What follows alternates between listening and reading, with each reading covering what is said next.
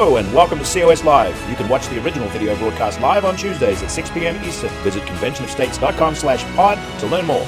And now, here's COS Live. All right. Uh, welcome to a special edition of COS Live. We're going to show you a previously recorded, uh, some previously recorded footage, the South Dakota House vote that happened on our Article 5 resolution, which was uh, to call for a convention of states to propose amendments to the U.S. Constitution.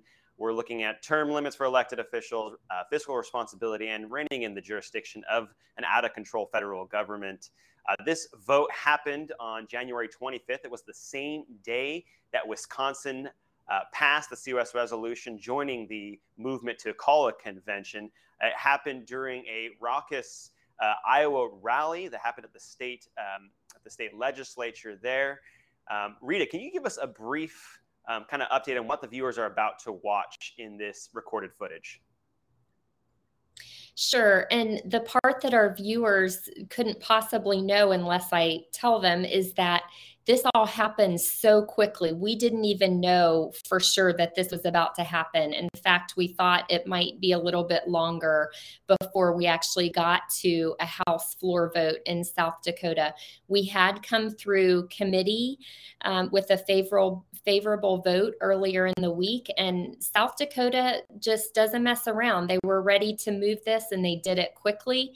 What you're about to see is a 39 to 30 win for Convention of States.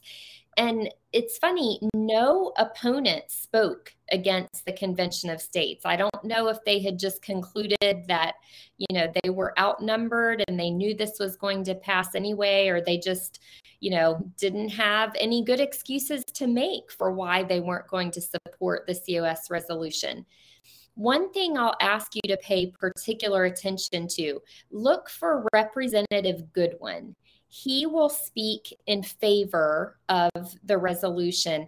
And he used to be a quite vocal opponent of Convention of States and he has changed his mind he's you know looking at washington and concluding we just can't let things continue the way they are going now. We can't keep with the status quo and expect to preserve our republic. And I my hat's off to him for having the courage to do the right thing even though I know it's tough as a politician to change your position on something, but you know that is that is a sign of true wisdom and true courage and i really appreciate him so watch for that and just so you know, after you watch this footage, what happens next is our resolution has been sent over to the Senate side where it will go through a committee hearing again, just like it did on the House side. And then if it makes it through Senate committee, it will go up for a Senate floor vote. And if we pass there, South Dakota becomes the next state to join her 17 sister states that have now applied for a convention. So, this is something exciting to see. I'll mention if you're in South Dakota, the votes are really close on the Senate side. So, I would ask you to reach out to your senator in South Dakota and ask them to support the Convention of States resolution. Now, let's go to that floor vote. House Joint Resolution 5001, a joint resolution to apply for a convention of states under Article 5 of the Constitution of the United States to impose fiscal restraints on the federal government, to limit the power and jurisdiction of the federal government, and to limit the terms of office for federal officials and members of Congress. HJR 5001, having had its second reading, is now for consideration and final passage. Representative Pishke. Thank you, Mr. Speaker. Nearly 235 years ago, in the summer of 1787, 55 delegates from 13 independent and sovereign states gathered together in the assembly room of the Pennsylvania State House in, in Philadelphia, PA, for the Constitutional Convention of 1787. As a result of that convention, the founding delegates created our founding Constitution, the Bill of Rights, spell, that spelled out our God given rights and formed our country, the United States of America, of which many could argue is the greatest constitutional, constitutional republic ever created by mankind. The founders created a central federal government for the specific enumerated purposes of common defense, a national postal system, and Article 1 judges to resolve disputes between the states. These men were so concerned with, the limiting, the, with limiting the powers of the central government that they also included the 10th Amendment at that ratification of the Constitution, which further limited the federal government's power by reserving all powers not enumerated in the Constitution to the states, respectively, or to the people. Also, when the Founding Fathers drafted the Constitution, they not only understood but desired that future generations be able to amend and change certain parts of that Constitution. This is why they included spe- specific provisions inside of the Constitution for how Congress or the legislatures of two thirds of several states shall call a convention for proposing amendments. This is the language specifically inside of Article 5 of the Constitution. It might be surprising to some that something as important as changing the supreme law of the land that is outlined in, and contained in a mere paragraph as Article 5. Although there's a higher requirement for ratifying any amendment when ratified by the legislatures of three fourths of several states or by conventions of three fourths thereof, the process is not complicated. Amendments must be approved by three fourths of states. This is partly why, even though there have been approximately 10,000 proposed amendments, only 27 were ever ratified. Nevertheless, according to the Founding Fathers' original intent, if three fourths of the states want to change something in the Constitution, they should be able to, thus reflecting we, the people. I believe the Constitution is a brilliant document, and the founders were inspired and led by divine providence in its drafting. Also, I recognize, just like they did, there are amendments and clarifications needed. It is no secret that the current leadership in the Congress has become so disconnected from the founding ideals and constitutional limitations placed on the federal government. To think that these leaders would restrain themselves once in power or propose amendments that solve current problems would be naive and mistaken. Fortunately, the Founding Fathers offered a solution outside of Congress. They suggested a convention for proposing, for proposing amendments, also known as a convention of states. Many today are nervous of such a convention, fearing that it might become a runaway convention and threaten the very constitutional republic that we are seeking to protect. While this fear is common, it is not grounded in a constitutional reality. There are several specific reasons. For example, Article 5 stipulates that even after the convention proposes amendments, those amendments must subsequently be ratified by three fourths of the states. This high bar effectively prevents any opportunity for a runaway convention. An objection by a single legislative chamber in just 13 states kills an amend- amendment proposed by the Convention of States.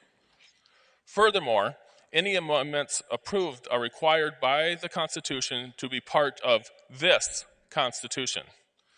Meaning, according to the Constitution itself, a Convention of States could not replace the current Constitution. Thank you.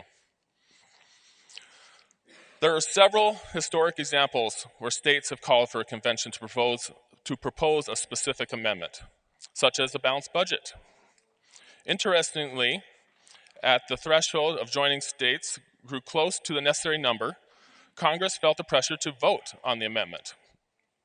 Although the balanced budget amendment has not passed at this point, it, it does serve as one example that states calling for a convention can also pressure Congress to take up specific amendments that are a concern to the people. It is for this reason and for many more that I support a convention of states, and I humbly ask for your support today on HJR 5001. Thank you. Further remarks? Representative Odenbach. Thank you, Mr. Speaker. I rise because I wanted to say just a few words in support of this, and uh, I commend my colleague uh, for having the courage to bring it. I just jotted down a few thoughts as I was listening just now, but as I think about this, uh, for starters, I've heard from more people than I can count from my district in Lawrence County saying we must do this. And I don't think those people are wrong. Uh, and I, I've, I've heard the debate over the past year, let's say, about this. And I think a lot of people are tempted to say, well, nothing can come of this. Uh, this is just kind of a waste of time. It's sort of an exercise and feel good. Uh, but as, as our colleague mentioned, uh, you know, the, the people in the states form the federal government, not the other way around. And, and they were people just like us. They weren't, you know, we're not able to rise to the same level that they did. Uh, we can do the same things. And uh, so I, I just wanted to say that. And I guess end with this quote from Thomas Jefferson. He said, Let no more be heard of confidence in man, but bind him down from mischief by the chains of the Constitution. And we've got to get back to that. Uh, South Dakota would make uh, the 17th state, I believe, working. Just we've all got to get involved. We've all got to do something. And uh, this country's off the rails. So I would urge your support. Thank you. Further remarks? Representative Goodwin. Thank you, Mr. Speaker. I rise in support also. So you might take a double take and look at me because I've been the one that's been against it. I uh, kind of look back at what happened since the last election with this runaway spending that we have of money that we don't even own, that's borrowed from a foreign government, a lot of times China, that we have to pay back with interest. And we just have to do something to stop this government. We have to do, we can't just sit here and let it go. Now, the other side of this, they talk about adding another two amendments to the Constitution that would fix it. Well, I'm for the other side too. Do it then. Add two more amendments. If you have one for term limits, let's have it. If you have one for controlling runaway government that we have, let's have that amendment. I'm for both sides. But we got to do something. We can't just sit here and kick the can down the road. It's time to do it today. I mean, what we're asking for is to get 34 states on board so we can go to, go to DC and have a convention. Anything we approve there has to come back and get 38 states to ratify it. So if they do something, you know, that's really off the charts, uh, I know the senator in the other chamber is worried that they take our two senators away from us small states and give one to California or one to Texas, and we'd only have one and they'd have three. And that, that would be terrible if they tried to do that. But it has to come back and get approved by 38 states in order for that to happen. So there is checks and balances to this. It isn't like they're going to go there and wreck the country. Uh, and there also is rules of, the, of our delegates that we send there that what they can do. They can't just go rogue on us. So, I mean, what do we have to lose?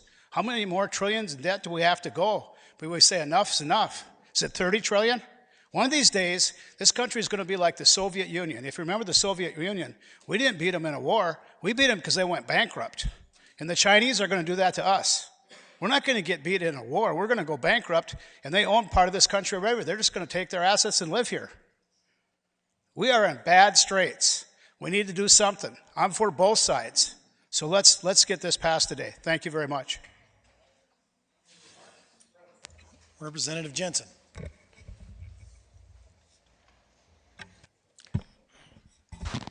Thank you, Mr. President, uh, Mr. Speaker. Sorry, need to do this more often. Okay, uh, 2014, I was one of 11 South Dakota legislators that went to Mount Vernon for what was to be the seed of the Convention of States movement. It was an incredible meeting. We had uh, legislators from 34 countries, over 100 uh, states. We had uh, over 100 people there. And the caliber of the character of those men and women that were there was phenomenal. And it was just uh, outstanding to hear them uh, as they, different ones around the assembly, took turns and just prayed over this very movement and just that God's hand would be on it and that would He would be moving in this movement. And uh, so I just wanted to mention some notables who support a convention of states according to the Article 5 of our convention, uh, Constitution rather. Uh, Mark Levin, Senator Rand Paul, Ben Shapiro, Pete Hegseth, Lieutenant Colonel Allen West, Sean Hannity, Senator Tom Coburn, Dr. James Dobson, Senator Jim DeMint, David Barton of Wall Builders, Michael Farris, Charlie Kirk, Senator Ron Johnson, former Governor Sarah Palin, Judge Andrew Napolitano, Governor Greg Abbott, James O'Keefe, Senator Ben Sasse, Governor Ron DeSantis, David Horowitz, Senator Marco Rubio, Dr. Ben Carson, former Governor Mike Huckabee, uh, former Governor Jeb Bush, former Governor Bobby Jindal, Representative Louis Gohmert, and Morton Blackwell, and numerous others that aren't quite as familiar to us. And, and just name to name a couple of opponents uh, Hillary Clinton, George Soros. Um, if you're on the fence, please consider the great company that you'll be in if you choose to support the COS. Thank you. Further remarks? Further remarks, Representative Mills. Thank you, Mr. Speaker. Well, this is my sixth year in this chamber. It'll be the sixth time to vote on a Convention of States issue, but it's my first time to talk about it.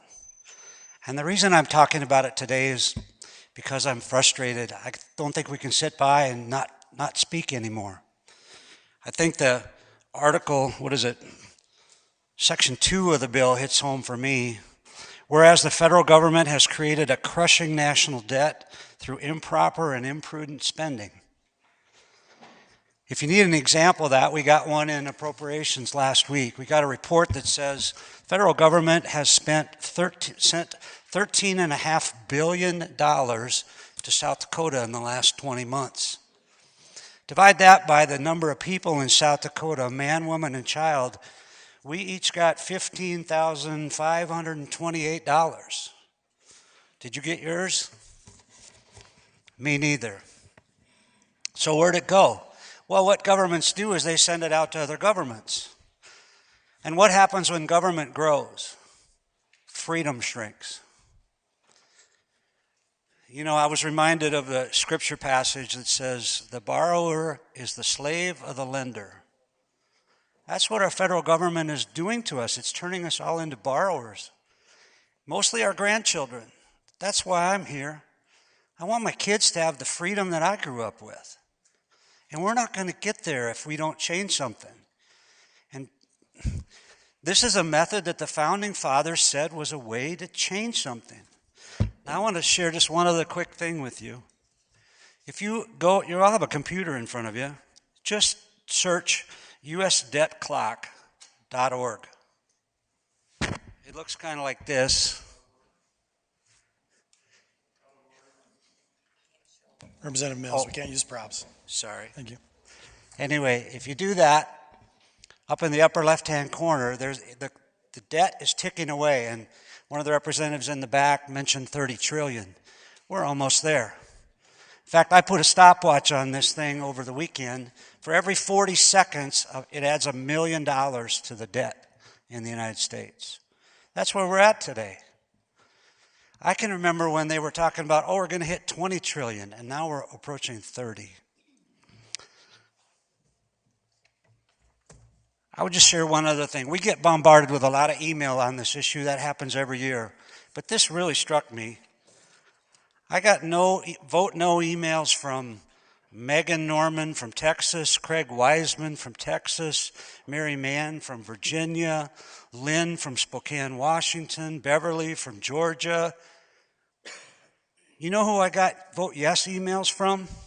Joe Klein in White, Caleb Crevier in Elkton, Darren Neiman in Clear Lake, and Levi Smith in Brookings. The people who want us to pass this are South Dakotans, and they're from our districts. I'm asking you to stand with me today. Let's vote this thing through and send it over to the Senate with a strong message. It's time to do something. Thank you. Further remarks?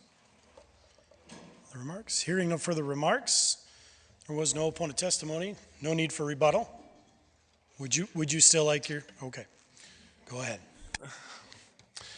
Thank you, Mr. Speaker. And you're right, there was no rebuttal. Uh, so I'm going to leave a couple bullets in the, in the, in the magazine, if I, if I will. But I do want to let everybody know the list of other states that have supported this Texas, Florida, Georgia, Alabama, Tennessee, Oklahoma, Missouri, North Dakota, Alabama, Arizona, Mississippi, Arkansas, Indiana, Utah, Alaska, and just recently, as of this week, Wisconsin. And soon, coming probably this week or early next, Nebraska. These are red states, ladies and gentlemen. Let's be the next. Vote yes. Question for the body is final passes of HJR 5001. All those in favor vote yea. All those opposed, nay. Madam Clerk, please unlock the voting machine. Would the members proceed to vote? Mr. Speaker, all members have voted. Please display the vote. Mr. Speaker, there were ayes th- tw- 39, nays 30, excused 1. HJR 5001, having received an affirmative vote of the members' likes, hereby declared passed. This has been the podcast version of COS Live. Check out more content at conventionofstates.com slash pod. Thank you for listening.